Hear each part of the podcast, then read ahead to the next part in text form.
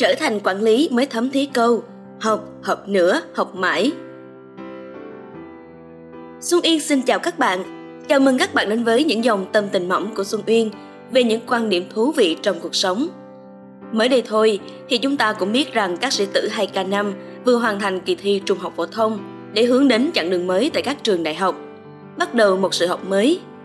Lúc ấy cá nhân mình cũng bồi hồi nhớ lại chuyện xưa đi thi rồi chợt bật lên trong đầu câu hỏi, liệu rằng sự nghiệp học tồn tại trong bao lâu? Phải chăng sự học chỉ gói gọn trong 12 năm đèn sách và 4 năm đại học? Vẫn vơ một hồi rồi giờ ngồi nhìn lại, mình đã là một leader rồi.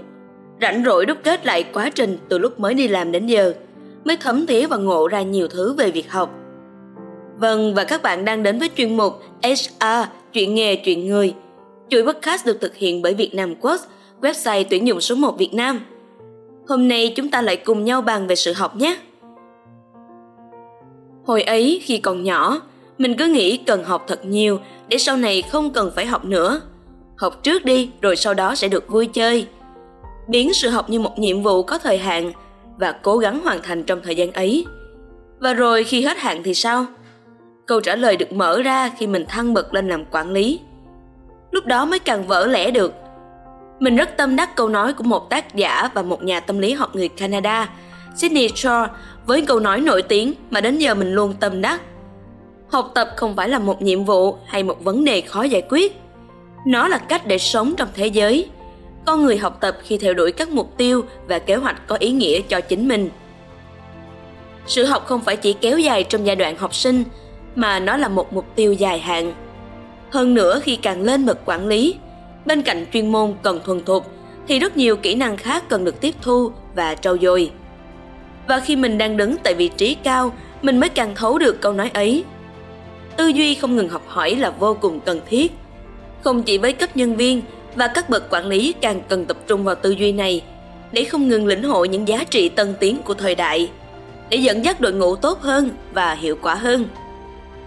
Nhưng ở đây mình luôn làm rõ đôi chút tư duy không ngừng học hỏi, không phải là cứ đâm đầu vào lý thuyết suông, và những lớp học trên mây càng lên cao. Việc học cần được chọn lọc và mang lại hiệu quả phù hợp nhất cho chính bạn và đội nhóm của bạn. Bản thân việc học hỏi là quãng đường dài. Từ khi bạn là nhân viên, chúng ta vẫn không ngừng học hỏi và rèn luyện để nâng cao chuyên môn và từng bước tiến lên vị trí cao hơn. Việc học giúp bạn củng cố kỹ năng, kinh nghiệm và chuyên môn để vẽ ra lộ trình rõ ràng hơn cho bản đồ phát triển sự nghiệp của mình. Đến khi chúng ta đạt được vị trí cao, sự học vẫn không ngừng lại. Nó giúp bạn cứng cáp hơn, bền vững hơn và có những quyết định sáng suốt hơn cho đội nhóm của mình. Trí tuệ không phải là sản phẩm của việc học, mà là của nỗ lực cả đời để có được nó. Một câu nói khá nổi tiếng của einstein, sự học là nền tảng, là từng viên gạch nhỏ dẫn bạn đến đích đến bạn mong muốn, và cũng chính nó giúp bạn tiến lên xa hơn tầm nhìn rộng hơn từ đích đến của mình. Nhà bác học Einstein từng nói về trí tuệ. Đã là những người theo đuổi kiến thức và trí tuệ, thì đó là một hành trình dài hạn tính bằng cả đời người. Nhiều Xuân Uyên đây, nhìn lại cả hành trình từng bước để đạt được vị trí như hiện tại. Mình hoàn toàn khẳng định chính bản thân mình thấm thí rất rõ giá trị của việc học. Chính nó giúp mình có được những thành công nho nhỏ như hôm nay. Các bạn nhớ cái câu học, học nữa, học mãi không? Trớ trêu là chính lúc này đây mình mới thật sự tâm đắc nó đấy.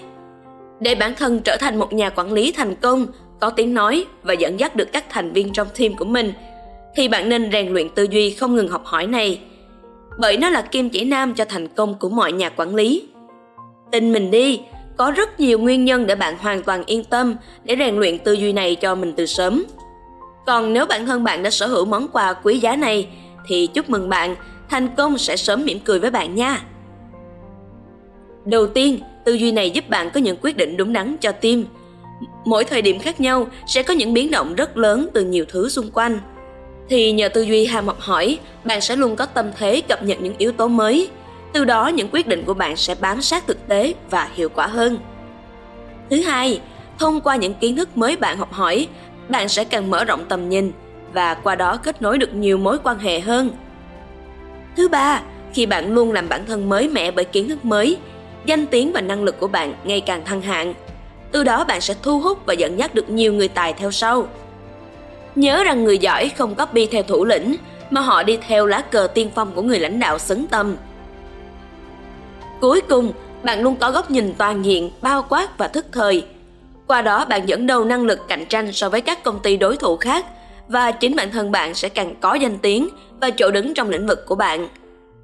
Những lý do trên đã đủ thuyết phục bạn ngay và luôn chưa ạ? À? Vậy thì lấy ngay sổ tay và lưu lại bí quyết rèn luyện tư duy này nhé. Không gì là không thể, đủ kiên trì và kỷ luật thì bạn sẽ thành công. Cứ theo quy tắc 5W và 1H và đơn giản là cứ bắt đầu theo một điều gì đó có lợi và phù hợp với con người phát triển của bạn hiện tại. Đầu tiên, hãy xác định rõ mục tiêu học tập. Vì sao mình cần trau dồi những kiến thức mới này? Học được sẽ giúp được học được chúng sẽ giúp được điều gì cho bản thân? Why? Thứ hai, sau khi lên rõ mục tiêu mình cần xác định những yếu tố mình cần học, những kết quả sẽ rút ra được từ việc học của mình. Hoặc sau khi học xong, mình sẽ trở nên tốt hơn thế nào? What? Tiếp đến, bạn xác định cách thức học. Qua khóa học, hội thảo, qua mentors, tìm ra người mentor hoặc người thầy có kiến thức tốt về lĩnh vực đó để dạy cho bạn. Who? Cuối cùng là khi nào bạn bắt đầu học và học ở đâu? When và where? Xuân Uyên cũng đã học các bước cơ bản như thế để dần rèn luyện tư duy học hỏi không ngừng. Có thể những lần đầu sẽ hơi khó, nhưng tin mình nha, một khi có bước tạo đà rồi, các bạn sẽ quen dần nhịp học. Đến nỗi mấy khi không học được cái gì mới là mình thấy hơi hơi lấn cấn, khó chịu thế nào ấy. Hy vọng những chia sẻ của mình sẽ giúp các bạn có động lực bắt đầu ngay vào kế hoạch làm mới chính mình và nâng hạng bản thân. Còn bây giờ thì xin chào tạm biệt, hẹn gặp lại các bạn trong kỳ podcast tiếp theo nhé. Bạn có thể chia sẻ lại hành trình rèn luyện của mình bằng cách bình luận vào kênh podcast của Việt Nam Quốc bạn nhé.